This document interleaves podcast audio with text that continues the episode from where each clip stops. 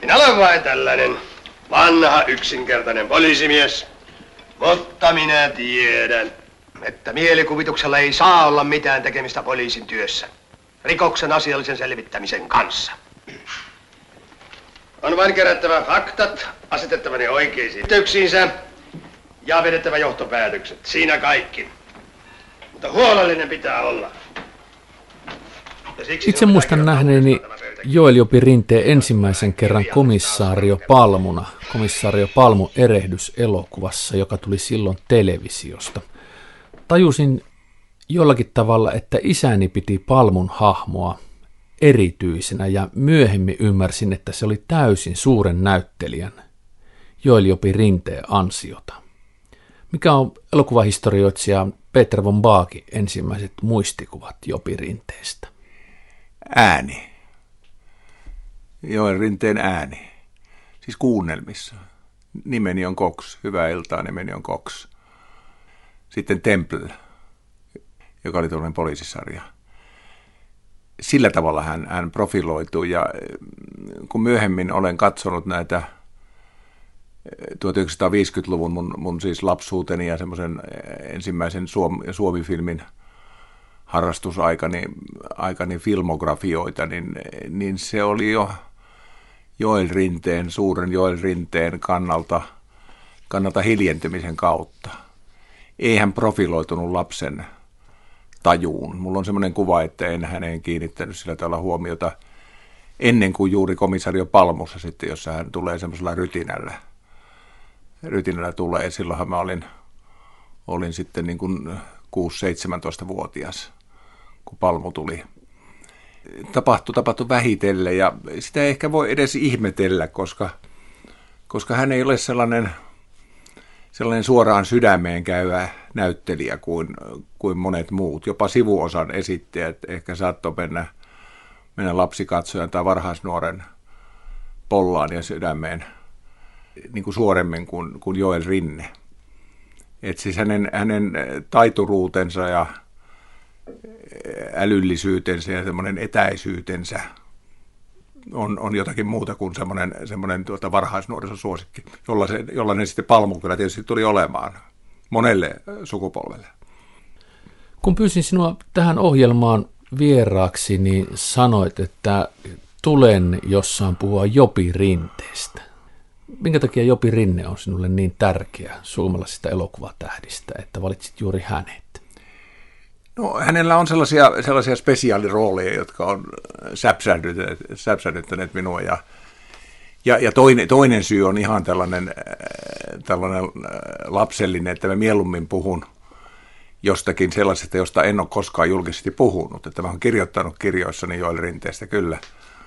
Kyllä, mutta en ole koskaan siis tämmöisessä yhteyksessä joutunut häntä luonnehtimaan, että moni muu tämmöinen, tämmöinen tässä, tässä kesäisessä sarjassa mukana oleva näyttelijä, näyttelijä on sellainen, josta, josta mä oon pitänyt ehkä esitelmän tai tällä tavalla. Ja tämmöinen radio-ohjelmahan on kiinnostava tapa määritellä itselleenkin sitten.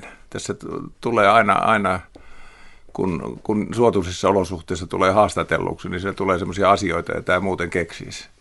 Ja Joel Rinne, ehkä tässä se pointti, niin on jonkinlainen arvoitus kuitenkin. Tavattoman näkyvä, hänen elokuvauraansa oli viisikymmentä vuotta pitkä, melkein tasan. Ja sitten teatterissa hän oli, oli koko sen ajan. Hänellä on siis tuhatyhdeksänsataakaksikymmentäluvun loppupuolelta tai puolivälistä kahdeksankymmentäluvun alkuun, jolloin hän, hän siis sananmukaisesti kaatui saappaat jalassa, niin, niin työtä yhdessä ja samassa teatterissa. Ja kyllä minäkin olen siinä häntä, häntä sellaisissa erinäisissä rooleissa nähnyt ennen kaikkea ehkä kuusikymmentäluvun alkupuolella. Mutta siitä huolimatta, siis, siis hän on näyttelijä, joka ei ihan tätä salaisuuttaan paljasta. Eikä siihen salaisuuteen hirveän paljon tuo valoa siis muistelmakirja, jonka hän on sanellut, tai Ritva Heikkinen ja Matti Kurjensaari ovat häntä puhuttaneet, ja se on semmoinen ohut, ohut nide, jossa, jossa hän kertoo enempikin anekdootteja, ja muutaman todella iskevän huomion sitten, joka paljastaa, miten tarkasti hän tunsi, tunsi teatterin mysteeriä, näyttelemisen siis tällaiset sisemmät asiat, salatut asiat, että hän, hän todella oli, oli sillä tavalla ammattilainen. Herra marsalkka, minulla olisi erittäin tärkeää asiaa. Ja minulla olisi erittäin tärkeää tehtävää kenraalille. Unohdin antaa Sakarin palat hevoselleni. Viekää ne hänelle. Kyllä, herra marsalkka. Kiitoksia. Eversti, ottakaa viipymättä yhteys yleisesikunnan päällikköön. Kyllä, herra marsalkka. Ja onko teillä mitään sanottavaa? Ei ole, herra marsalkka. Jopi Rinne syntyi tuhatkahdeksansataayhdeksänkymmentäseitsemän ja kuoli, niin kuin sanoit, tuhatyhdeksänsataakahdeksankymmentäyksi kahdeksankymmentäneljä-vuotiaana, jos olen oikein tuosta laskenut. Ja näytteli muun muassa Viipurin teatterissa, mutta sitten merkittävi ura Kansallisteatterissa vuodesta tuhatyhdeksänsataakaksikymmentäkahdeksan aina eläkkeelle jäämiseen asti tuhatyhdeksänsataaseitsemänkymmentäkaksi. Peter von Bach, sä olet kirjoittanut ja dokumentoinut mittavan työn suomalaista kulttuuria ja elokuvahistoriaa, niin tapasitko sä koskaan Jopi Rinnettä? En, en tavannut. Mä oon nähnyt hänet kadulla mutta siis, ja, ja nähnyt näyttämällä, mutta en, en todella tavannut. Ja, ja siis se vaihe, jolloin mä aloin enemmän suomalaisen elokuvan kanssa askaroida, siis kirjoittajana ja tekemällä televisiosarjoja suomalaisista elokuvayhtiöistä, ja se, ne taas johti sitten myöhemmin lähikuviin ja muihin, niin silloin Jopi Rinne oli jo kuollut. Mutta joku semmoinen, semmoinen älä lähesty tunnelma hänessä on. Ja siis on kiinnostavaa, kun nyt, nyt kertasin tämän Jopin kirjan, joka on tämä hänen pieni elämäkertakirjansa, niin, niin siellä kirjoitetaan, että, että hän on siis tuommoinen näyttelijä näitä nolime tangere, älkää koskeko minuun, älkääpä lähestykö. Että hän luo semmoisen etäisyyden näyttämölle ja Ja toisin kuin, toisin kuin monen muun kohdalla, niin, niin tuota, jolloin lähestyminen on ollut helppoa ja, ja jos hänen semmoinen, semmoinen toinen suuri kansallisen, kansallisen legendan tasoinen näyttelijä Tauno Palo otetaan, niin ei erilaisempia ihmisiä voi, voi olla. Että, että siis Tauno Palo nimenomaan oli, oli suuri sydämin mies, henkilö, joka, joka vyöryttää suuret tunteet Valkokankaalle, saa ihmiset, ihmiset siis tuntemaan jotenkin syvempiä tämän tapaisia, tapaisia elämyksiä, mutta, mutta Jopi Rinne ei ollut tällainen ollenkaan. Ja sitten se tarkoitti sitä, että, että häntä, häntä niin kuin, en olisi noin vaan mennyt, yrittänytkään tavata. Sä näit häntä Kansallisteatterissa silloin, kun hän oli siellä näyttämöllä ja sä olit katsomassa, niin jäiköhän jollain tavalla erityisesti mieleen, kun on kysymys näin suuresta näyttelijästä? Mä joudun, joudun tässä tunnustamaan, että ei, ei. Että mä oon joutunut tekemään siis, siis pikkusen tuommoista kotityötä, etsiä lähteitä ja muuta, ja todennut, että tämä ja tämän niinä vuosina näin. Muun muassa Lokki, joka oli Kaliman ohjaamana. Kaliman, joka, jonka Joen Rinne mainitsee sellaisena suurena opettajana, että häneltä hän on oppinut semmoisen karsitun näyttelemisen, näyttelemisen ideaan. Ja niin se oli mulle suurin teatterielämys pitkään, siis, siis pienessä elämässäni. Mutta siitäkään mä en muista Jopi Rinnettä. Mä muistan Tarmo Manni, mä muistan Eeva-Kaarina Volasen, muistan Leo Riutun. Kymmenkunta näyttelijää ehkä, mutta en Joel Rinnettä jostakin syystä. Eli, eli siis, siis mä oon niin kuin kummallisen huono todistaja tässä asiassa. Että kyllä se on elokuvien perusteella tullut ja siinähän nyt täytyy heti, heti mainita se, että Joel Rinne itse piti elokuvia niin vähäpätöisenä juttuna, että, että hän on tässä kirjassaan hyvä, jos kaksi sivua uhraa niille.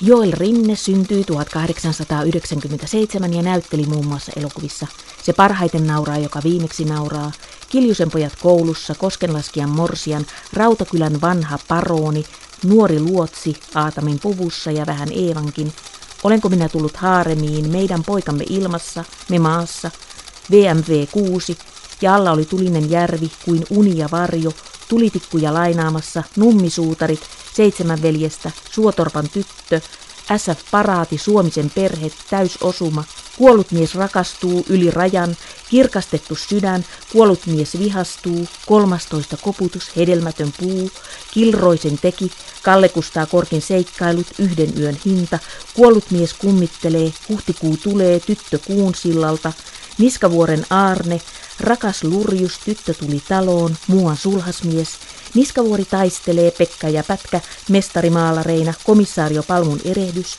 kaasua komissaario Palmu, kultainen vasikka, tähdet kertovat komissaario Palmu, vodkaa komissaario Palmu, päämaja. Jopi Rinne näytteli kolmekymmentäluvun puolesta välistä aina viisikymmentäluvun alkuun ainakin kahdessa elokuvassa joka vuosi ja esimerkiksi vuonna tuhatyhdeksänsataaneljäkymmentäyksi viidessä elokuvassa. viisikymmentäluvun alusta näytteli laskujeni mukaan keskimäärin yksi per vuosi ja joka vuosi ainakin yhdessä elokuvassa, niin määrä on suuri, mutta mitä sanoo Peter von Baak laadusta? Laatu on epätasainen ilman muuta. Nyt Joel Rinteellä on kyllä on aika helposti tai aika tarkasti mieleen on piirtynyt ne, jossa, joiden perusteella olen tässä nyt puhumassa Joel Rinteestä. Siis ne suuret roolit, joita, joita hän vain saattoi tehdä. Siis Palmun lisäksi ne on hyvin erityyppisiä itse asiassa. Mun erikoinen suosikkini on sellainen sota-aikainen elokuva Kirkastettu sydän, jossa, jossa edust- se näyttää, näyttelee pastoria. Mikä tekee siitä erityisen sinulle?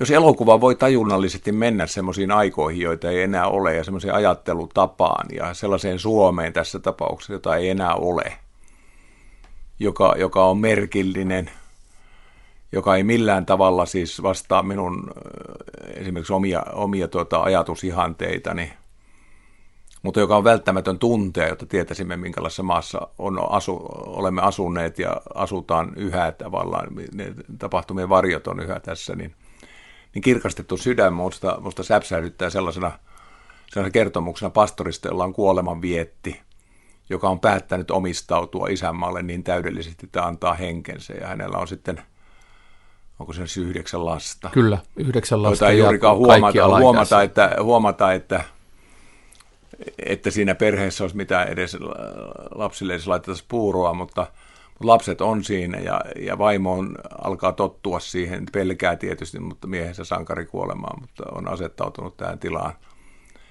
Ja, ja se elokuva on semmoista, se toimii, toimii semmoisella uneksinnan periaatteella, tai semmoisella unenomaisella periaatteella. Siis, siis vain Joel Rinne saattoi saatto ylläpitää semmoisia jaksoja, joissa on melkein minuutin kaksi liikkumattomana, ja siinä ajatukset kulkevat, ja niitä ei verbalisoida edes.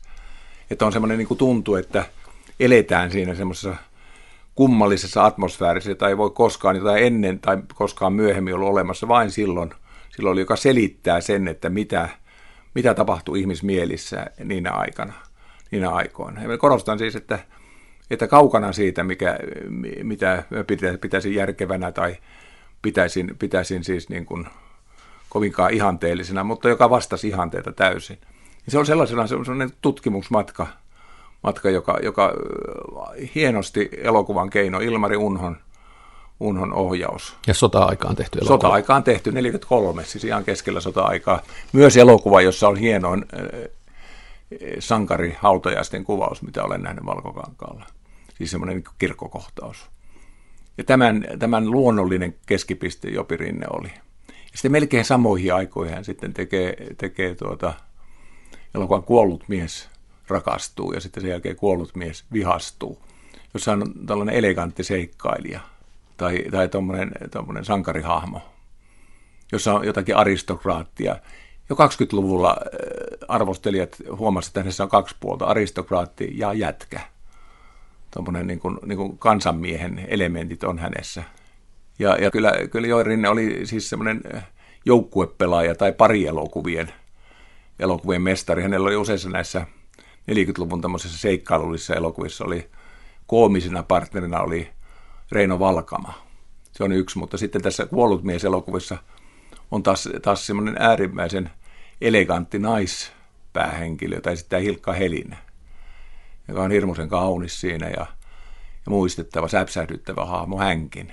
Niin ne luo tommoisen, tommoisen ihan kummallisen todellisuuspaon huipentumaan siinä keskellä sitä aikaa. Että se on semmoinen niin kuin yksi niistä Joelin elokuvista, jota mä muistelen. Mutta sitten vastapainona on paljon, paljon tuommoisia todella mitättömiä elokuvia, joissa Jopi Rinteen roolit myös oli mitättömiä. Valitettavasti hän yhden ainoan kerran näytteli yhdessä Tauno Palon kanssa elokuvassa Valkokankaalla, siis näyttämällä varmasti vaikka kuinka monta kertaa, mutta ja se on sitten ihan, ihan joutava elokuva, jonka nimi on kolmastoista koputus. No niin pojat, tiedättekö se mitä nyt tehdään? Nyt mennään kotiin. Juu, nyt jätetään kaikki tutkimukset sikseen ja mennään kotiin. Meillä on oikeutta häiritä rauhallisia ihmisiä. Miksikö? Pääjohtaja Riyksäk on kuulemma soittanut jollekin kaverille ministerille, tämä maaherralle ja maaherra poliisikomentajalle, joka haukkuu Haakertin ja Haakert haukkuu minut. Ja nyt minä haukun teitä, jotta kaikki menisi oikeassa järjestyksessä. Tiedätkö sä, arvottiko Jopi Rinne itse omia elokuvatöitään jollain tavoin, tai oliko hänellä suosikkiohjaajia? Ei oikein näytä siltä, että sitä ei ole semmoista, semmoista seurantaa, kun Tauno Palon kohdalla voidaan, voidaan sanoa, että Valentin Vaala seurasi häntä tai monet muutkin siis näytteli, ottivat monta kertaa, niin kun mä oon katsonut tätä Joel Rinteen filmografiaa, niin ei, ei kukaan ole siis häntä, häntä tuota, kovin johdonmukaisesti kuljettanut elokuvista toiseen. Siinä, on tietysti, siinä tulee useita elokuvia Ilmari Unhon kanssa. Se on sellainen yhteistyö, joka, joka, joka pitäisi, jo, pitäisi tutkia. Minä en, minulla ei ole tietoa siitä. Ilmari Unhoa oli, oli hyvin oikeistolainen henkilö, I K L:n kannattaja, siis sisämaallisen kansanliikkeen kannattaja ja muuten. Ja tuota, sopii ajatella, että Joel Rinteellä ei tätä ajattelutapaa vastaan kauhean paljon ollut tuossa vaiheessa, siis sodan aikana. Mutta, mutta siis, siis enempää, enempää jatkuvuutta tälle ei sitten tule, että sitten, sitten näiden, näiden neljänkymmenluvun elokuvien jälkeen, niitä on kuitenkin siis, siis niin kuin ehkä seitsemän rivissä. Kyllä se on aikamoinen, aika pitkä, pitkä tollainen. Mutta sitten myöhemmin ehkä Kassila teki, teki useita palmuelokuvia tietysti, mutta, mutta musta Kassilan jännittävimpiä elokuvia, joka on, joka on hyvin suuresti Joel Rinteen karisman varassa, on Tyttö Kuunsillalta-niminen Hella Vuolijoki-aihe. Yleisradion levystystä ei löytynyt yhtään levytystä, jossa Jopi Rinne olisi laulanut, kun tätä asiaa tiedusteli ja etsin, eikä myöskään mistään tietokannoista merkintää, että hän olisi levyttänyt kertaakaan. Kuitenkin kaikkien tietojen mukaan hän näytteli uransa alussa opereteissa ja osasi ainakin jonkun verran laulaa, niin mitä sanoo elokuvahistorioitsija Peter von Baak? Onko siihen jokin erityinen syy, että Jopi Rinne ei ole levyttänyt lauluja? Tämä on ihan arvauksen varainen asia, mutta hän myös sanoo, sanoo että oli anonnut, ettei joudu, joudu laulurooleihin. Että kai, kai se oli semmoinen alue, jota hän ei kokenut omakseen, että siinä on jälleen Tauno Palon tapaus, joka oli levyttävä artisti jopa, siis koko kolmekymmentäluvun ja levytti tiuhaan. Ja sitten vanhuudenpäivinään tuli Suomen mestarillisemmaksi laulelman hallitsijaksi. Et siinä on suuri ero tässä. Mutta siinäkin on se, että se on, laulu, laulu on ehkä semmoista tunnealuetta, joka oli, oli Jopi Rinteelle vieras. Rinne kirjoitti vuonna tuhatyhdeksänsataakuusikymmentäseitsemän jo vanhempana miehenä oma elämä kerran Jopin kirja, josta tuossa jo jossain vaiheessa mainitsitkin, ja Matti Kurjensaaren ja Ritva Heikkilän toimittamassa kirjassa on ilmeisesti tehty niin, että Jopi Rinne kertoo ja muut merkitsevät muistin ja kirjoittavat, mutta minua hämmästytti suunnattomasti se, että ensinnäkin kirjassa on vain kahdeksankymmentäkolme sivua tekstiä, sitten on vanhoja valokuvia, muita lehtileikkeitä, mutta että näistä kahdeksankymmentäkolme sivusta vain kolmella käsitellään elokuvia, ja mies on tehnyt yli kuusikymmentä elokuvaroolia. Niin mikä on sun tulkinta, että miksi näin? No se on semmoinen hämmästyttävä jonkinlaisen halveksunnan osoitus kyllä yhdellä, yhdellä taholla, tasolla. Että siis, siis kerta kaikkiaan, siis kyllä mä muistan tämän, tämän Edwin Laineenkin niin kuin sanomana, että, että teatteri on se todellinen asia, elokuva on vähäisempi. Kyllä se koko porukka koki näin. Tauno Palo ei koskaan sanonut mitään tämmöistä, mutta, mutta siis se oli vaan se, se ajatus. Ja, ilmeisesti se tapa, jolla elokuvia tehtiin, oli sen verran epäammattimaisempi, että se, se sitten helposti jätti semmoisen tunnun, että, että ei se vastaa teatteria. Ja tässä se iso ironia tulee sitten vuosien ja historian myötä, että nyt meillä on tarkasteltavina nämä elokuvat, mutta meillä ei ole, meillä ei ole mitään tomun hiukkastakaan niistä teatteritulkinnoista, muuta kuin harvenevan katsojakunnan muistot. Ja muutamia valokuvia, joissa lukee roolinimi. Joo. Mitä Jopi Rinteen elokuvista sitten on jäänyt, kun niitä katsotaan, tai niitä parhaita katsotaan, katsotaan niin elämään? Mikä on niiden arvo? Yksi johtolanka on tuo, mikä, minkä ohjaaja Kassila on tuonut hyvin ilmi Palmusta, että, että siinä se Valtarin, Valtarin luoma hahmo, jossa varmaan ei ollut näitä, näitä syvyyksiä alun perin, niin, niin Jopi Rinteen kautta niin tuli eräänlaiseksi tällaisen vahvojen vanhojen miesten valtakunnan niin kuin heijastuskuvaksi. Et siis Palmu vastasi suunnilleen sitä, mitä Paasikivi oli ollut hiljattain presidentin asemassa. Tällaisia vastaavia, vastaavia siis miesideaalin kuvia, joihin Rinne on tehnyt ison rivin. Ensimmäinen, joka tulee mulla voimakkaana mieleen, on, on sellaisesta hyvin, hyvin toistaitoisesta elokuvasta kuin Meidän poikamme ilmassa, joka oli kolmas tässä Erkki Karun sarjassa, jossa juhlittiin Suomen armeijaa. Oli ensin, ensin ollut siis tavallisia mokupoikia käsitellä Meidän poikamme, ja sitten oli, oltiin oltu laivaston puolella Meidän poikamme merellä. Ja sitten tuli tämä tuhatyhdeksänsataakolmekymmentäviisi Erkki Karun viimeisiin elokuviin kuuluva, kuuluva teos, jossa, jossa oikeastaan se epäsuora mielenkiinto on siinä, että siinä, siinä kuvitetaan, kuvitellaan. Siis kuitenkin puoli vuosikymmentä ennen kuin asia alkoi muuttua todeksi, niin kuvitellaan toinen maailmansota. Siinä on semmoisia kuvailmia tai semmoisia taistelukohtauksia ja vastaavia, vastaavia, joissa tämä tulee. Ja siinä siis se Joel Rinteen nimenomaan se autoritaarinen hahmo, semmoinen vahva, käskevä hahmo, vetää semmoisia perusrepliikkejä. Hän aloitti sen resitatiivin suomalaisessa elokuvassa, jossa, jossa kyllä juuri Tauno Palokin oli tavattoman hyvä sitten, sitten tavallaan semmoisten isänmaallisten puheiden ja lauseiden pudottelija. Ja, ja tota, Joel Rinne oli siinä...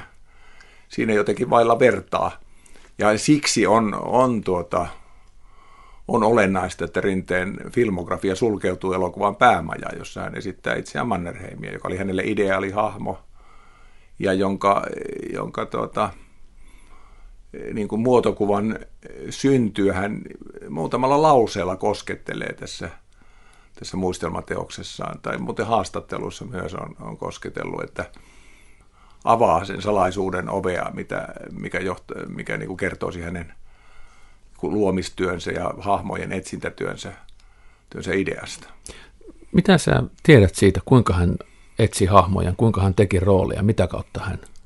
No hän esimerkiksi tuon päämajan yhteydessä sanoi, että hän satuan tämän, tämän työtehtävän, ja, joka oli hänelle tietysti mieluinen ja samalla erittäin vaikea, siis, koska hän, hän joutui, joutui etsimään sitä, että miten tyylitellyksi voidaan tämä hahmo tehdä, että ilmeisesti Ilmari Turjan näytelmä on antanut siihen tyylittelyyn pitkällekin mahdollisuuden, mutta sitä ei enempää näyttämällä kuin elokuvassakaan uskallettu tehdä, koska kansalle ei, ei minkälaista tahansa Mannerheimia silloin ainakaan, nykyisin on vähän muuttunut asiat, niin voinut kaupata.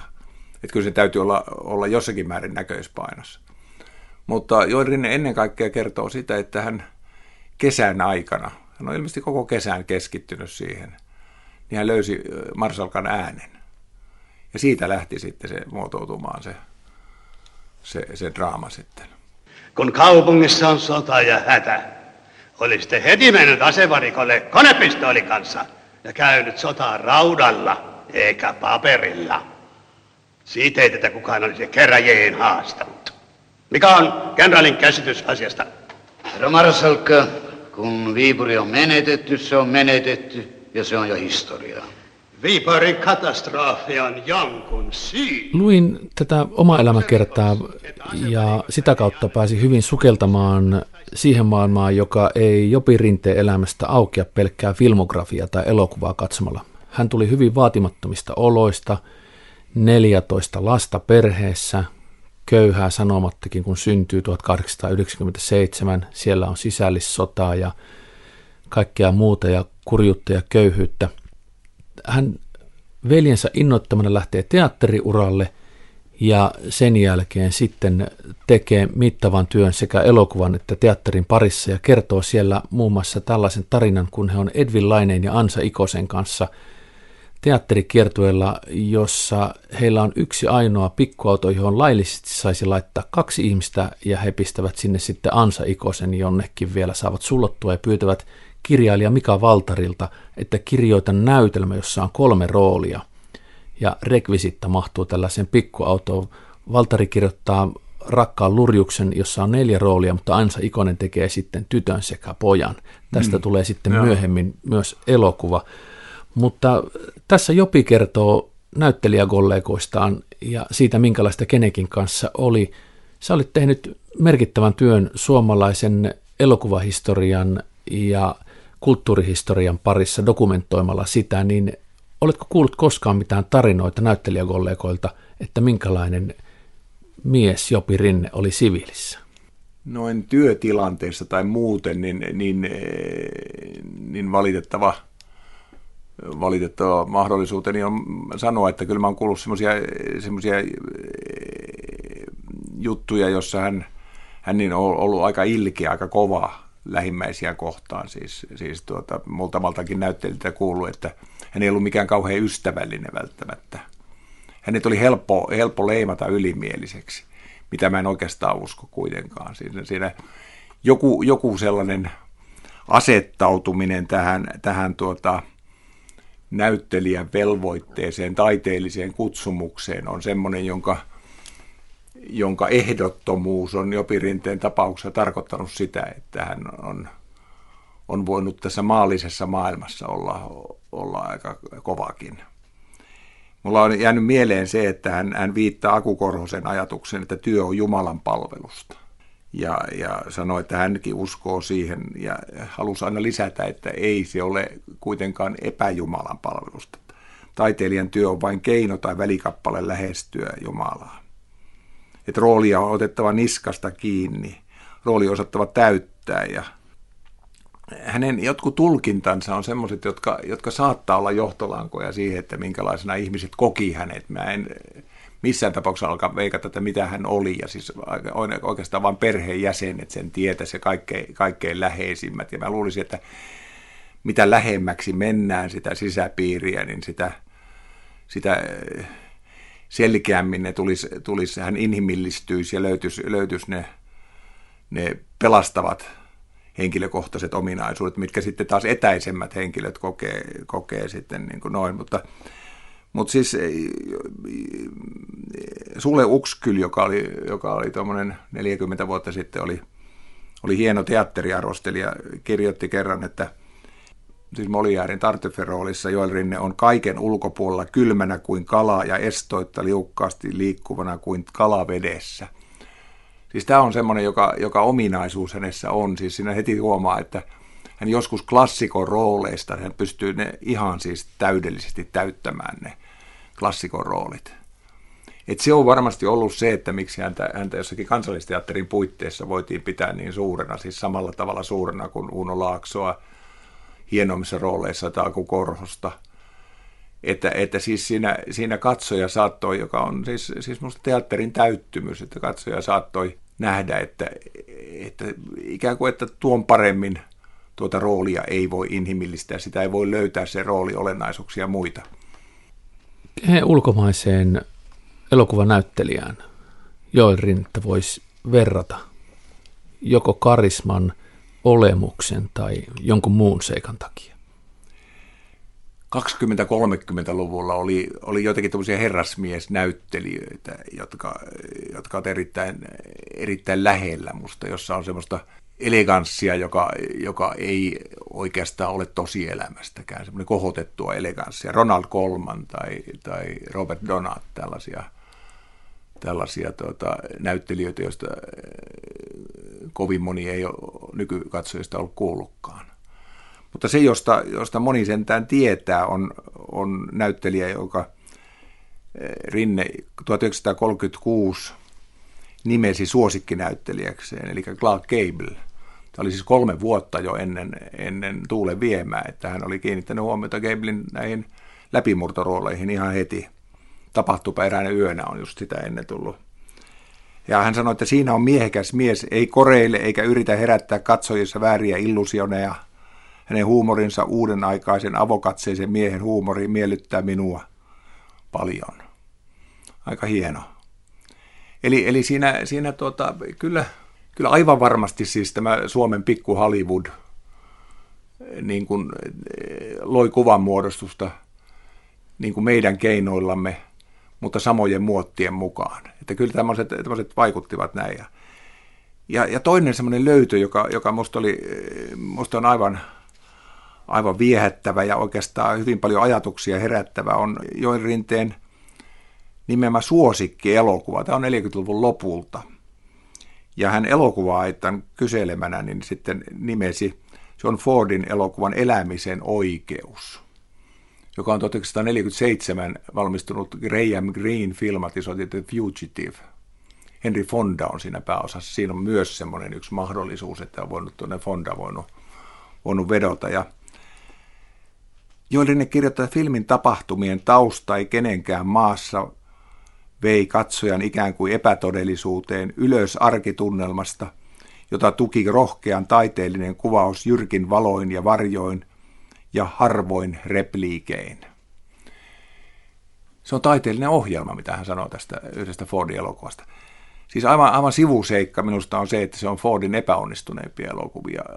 Minun mielestäni ja aika yleisesti on näin ajatella, että siitä ei, ei kukaan Fordista pidempiäkään juttuja kirjoittava, niin ei yleensä pysähdy siihen enää. Se on, se on semmoinen keinotekoisen symbolistinen juuri tämä, että ei kenenkään maassa. No sehän tapahtuu Meksikossa, mutta kuitenkin Joel Rintekin tulkinta, että ei kenenkään maassa on niin yleisluontoinen, tuommoinen yleishumanistinen, yleinen suvaitsevaisuuden ja erilaisuuden tuomitsemista vastaan, ylös arkitunnelmasta.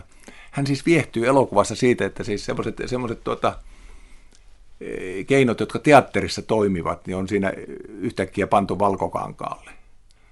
Ja, ja tuota, juuri se niin kuin äärimitta, missä se elokuva epäonnistuu, niin se joku Joel Rinteen intuition herättää, että siinä ollaan jotenkin jonkun, jonkun semmoisen etsinnän, etsinnän piirissä, joka on jännittävä. Et musta se on hyvin fiksu mielipide. Musta se ei todella merkitse mitään, että, että ollaan niin kuin eri mieltä tästä elokuvasta, vaan siis se, että siis hän, hän veitsen terävästi siis niin kuin leikkaa johonkin semmoiseen kohtaan, joka on jännä. Murha! Murha on kaikista rikoksista ratkaisevin ja lopullisin, sillä sitä ei voi koskaan soittaa. Mm. Ja siksi murha on ainoa pätevä salapoliisijutun aihe.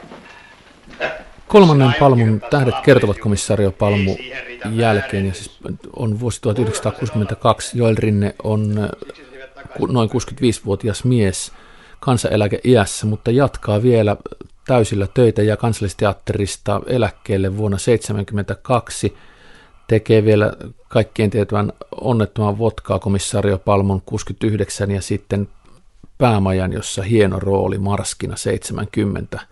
Mutta sen jälkeen elää vielä yli kymmenen vuotta, mutta ei elokuva elokuvaa.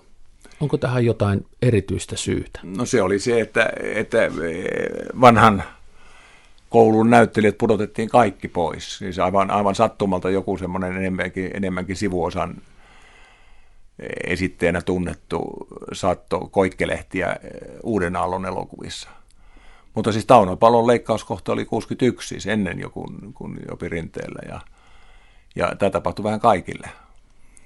Eli, eli ei siinä ole mitään, mitään erityistä. Yksi sellainen asia, joka herätti sekä ihmetystä että suuren kiinnostuksen, kun tutustui Jopi Rinteeseen, Sekä hänen töiden että muun saatavissa olevan tiedon avulla oli se, kun hän kertoo tuossa Jobin kirjassa omassa elämäkerrassaan, että hän kieltolain aikaan istui samassa pöydässä runoilija Eino Leinon kanssa ja ryypättiin yhdessä. Tässä on meillä siis tällainen mies tänään Valkokankaalla, joka on ollut samassa seurueessa Eino Leinon kanssa nuorempana. Ja no, tällaiset tämä on, asiat... Tämä on tuota... Tämä on tämä niin kuin ajan, ajan leikkaama taittovirhe, joka aina tapahtuu, että jos sä elät tiettynä aikana, niin silloin sä oot nähnyt sen ajan kuuluisia ihmisiä. Siis joko, ei, ei Leinoa varmaan ollut vaikea tavata, meni vaan oikeaan kuppilaan ja Leinoa jopa välteltiin sen vuoksi, että hän oli niin, niin tota, rähjäinen hahmo siinä jossakin vaiheessa. Näin, näin se vaan menee, että minuakin tullaan, tullaan nyt jo... ihmettelemään ja laati, siis puhelinkameraa kuvaamaan sen vuoksi, että olen istunut samassa pöydässä kuin Saarikoski ja ryypänyt siinä. Ja näin se menee, vaan se kun ikäpolvi sattuu olemaan oikea, oikea niin. Mutta, mutta se ei estä, etteikö tuolta Joel Rinteellä olisi vaikuttava se koko, koko tuota pitkän havainnon kaari. Siis tämä Leino-juttu minuakin säpsähdytti kyllä, vaikka mitä sanoin äsken. Mutta siis se, että kun hän menee ensimmäiselle ulkomaanmatkalle, menee Saksaan ja näkee Max Reinhardtin ohjaamaa teatteri, joka oli tuo, suuri tämä valon, valon mestari ja koko saksalaisen elokuvan vaikutusvaltaisin, saksalaisen tea, koko saksalaisen teatterin vaikutusvaltaisin henkilö, näkee Gustav Gründgensin esiintyvän ja tällaiset, niin kyllä ne on säpsähdyttäviä semmoisia semmoisia tuota, muistikuvia. Ja, ja semmoisia mie- mieleen painuneita asioita varmasti, joka sitten jollakin tavalla tommoinen Joel Rinteen tasoinen, tasoinen näyttelijä näitä muistijälkiä käytti koko ajan. Siis näyttelijä, ellei mä nyt ihan väärin ymmärrä, niin koko, koko asian ydin nousee siis omien semmoisten muistikuvien ja muistilaattojen laattojen käsittelyä, kyky, kyky tehdä niistä uutta materiaalia. Kun puhutaan Joel Rinteestä, niin minulle ja varmasti hyvin monelle muulle tulee aina mieleen tietenkin komissario Palmu ja se rooli, ja se henki löytyy Joel Rinteeseen, mutta mikä on Peter von Baagille se Joel Rinteen rooli, joka palaa aina muistiin, kun kuulee nimen? No, mulla on, on tämä elokuva, joka ei nauti suurta arvostusta, se sai hiljattain Helsingin Sanomissa varmaan yhden tähden, siis Kirkastettu sydän, siis tämä, jossa hän valottaa yhden sukupolven semmoisen erityisen kokemuksen. Jonkun meille jo hyvin vieraan, vieraan ajatusmaailman ja henkisen, henkisen maailman, mutta kyllä toinen on Palmu. Toinen on Palmu väistämättömästi. Siitä on tullut sellainen, sellainen tuota, legenda, jota ei ounailtu silloin. Ei sitä, sitä siis koskaan voitu kuvitella, että, että se nousisi, nousisi suomalaisen elokuvan parhaiden äänestyksessä, nousi kärkisijoille. Ja sen se ansaitsee. Se on hyvin omaperäinen peräinen rikoskomedia, semmoinen lanttaussuhde komedian ja, ja, ja kovien ainesten kesken, joka, joka on kansainvälisestikin omaperäinen. Ja Joel Rinne, Rinne tuota, oli se oikea. Siis Kassilahan havitteli aluksi Aku Korhosta, joka oli silloin, silloin hyvin sairas jo, eikä pystynyt roolia harkitsemaan ja, ja juuri tästä syystä rooliin sukeltanut Rinne on, on sitten kuitenkin, kuitenkin se, joka, jota ilman sitä on mahdoton kuvitella ja sitä en mä osaa kuvitella Akukorosta enää siihen. Siitä ei olisi tullut niin omaperäinen ikinä. Joel Rinne jollakin tavalla, jollakin tavalla tuota, kun ollaan puhuttu tästä Joel Rinteestä, että hän oli, oli tämmöisten kaverielokuvien mestari Hannes Häyrisen kanssa Muuan sulasmies elokuvassa, jossa on tämmöinen degeneroitunut aristokraattihahmo, tämmöinen köyhtynyt, klovnimainen melkein. Niin se on uskomatonta yhteen, yhteisnäyttelemistä. Mutta tästä jos päästään suoraan Palmuun, että siinä, siinä tuota, Joel Rinne johtaa tätä ansamblea, joka on niin kuin, siis tosikkomainen Matti Rani, jolla on kuitenkin yhteiskunnallista pyrkyä ylöspäin. Ja sitten, sitten Leo Jokela tietysti, jotka, joka, joka sitten taas, taas niin kuin tavallaan takaa, takaa sen Palmun suuruuden siksi, että hän yrittää kaikin tavoin niin kuin, niin kuin koomisin pikkutempuin ja sellaisella ilveilyllään, niin yrittää pudottaa Palmuja. Palmu, Palmun ei tarvitse välittää sitä ollenkaan. Hän on kuin Mannerheim siinä keskellä, ja hän tarvitsee välittää kritiikistä tai jonkun, jonkun vitsailusta tai jonkun, jonkun pienistä näpsäytyksistä. Hetkinen. Mikä ääni se oli? En osaa sanoa. Koittakaa muistella. Ohitette kylpyhuoneen murhan aikoihin. Kuvittelin, että parras narahti. Katsoin ympärilleni, mutta mitään ei näkynyt. Mutta siis, siis Joel Rinteellä ihan jännittävimpiin kuuluvat sellaiset taittuneet, varjostetut roolikuvat.